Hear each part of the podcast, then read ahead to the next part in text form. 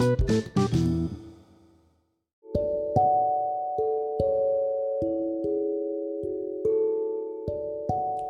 welcome to the first episode of I Thought and I am Giselle Balingsat. I'm John Makasado. And for today's episode, ang pag-uusapan natin ay yung tamang pagpili ng college courses. Yung kung ano ba dapat ang kunin mo at saka kung ano yung para sa'yo. Oo, kasi 'di ba ngayon parang um, kahit matanda ka na, kahit nasa tamang edad ka na, may mga parents pa din na ay kailangan mong kunin to. Gusto kong mag-doctor ka, gusto kong maging architect ka, gusto kong maging engineer ka, ganun.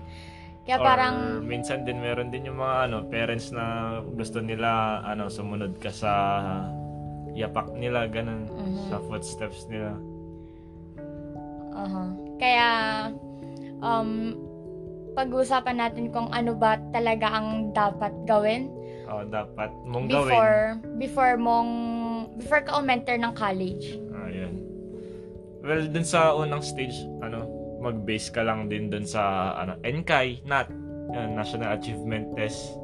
Tapos, NCAI, hindi ko alam kung anong ibig sabihin nun. Pero, usually, dun mo malalaman kung saan ka magaling. Kung galing ka sa math, sa science, yun, sa English, communication.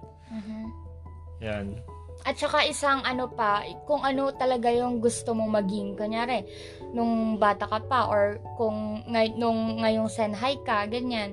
Gusto mo maging flight attendant or kung gusto mo maging doctor, edi dun ka sa medical courses or gusto sundin mo talaga kung ano yung gusto mo. Kasi minsan, kapag fino-force ka lang ng parents, tas kunyari, sabi nila, gusto, gusto ko maging politician ka, sabi nila, tas magte-take ka ng uh, polsci, Oh, polsci.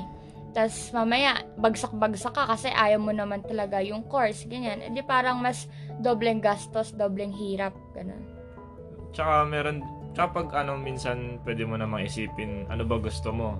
May nakakabit ba sa pangalan mo? Kunwari, uh, attorney or doctor, ganto, ganyan. Yun, parang isipin mo din na kung ano ba yung gusto mo sa future mo, kung gusto mo na parang ang malaki ka, malaki yung kinikita mo pero yung dun sa name mo walang nakakabit or parang gusto mo mataas yung profession pero parang medyo hindi masyado maganda yung um, swelduhan, ganun. Ando, pa, para sa akin kasi doon ako nag-base eh. Yung na-meet, pinili ko yung yung naging practical ako sa buhay. Mas pinili ko yung yung pera.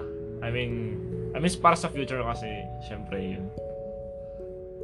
Struggle sa buhay pag walang pera.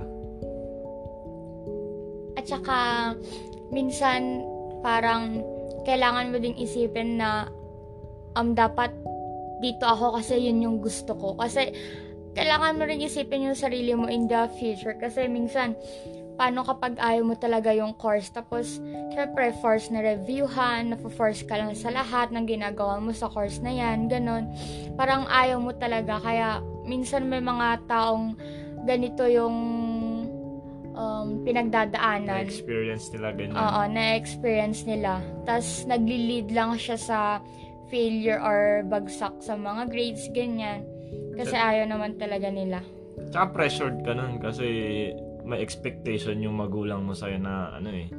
Kaya maganda din sa mga magulang na ano, na parang um, ikaw mag-decide para Mhm. hindi para hindi ka mag-regret, para wala kang wala kang sisisihin sa huli. Yun yung, yun yung maganda.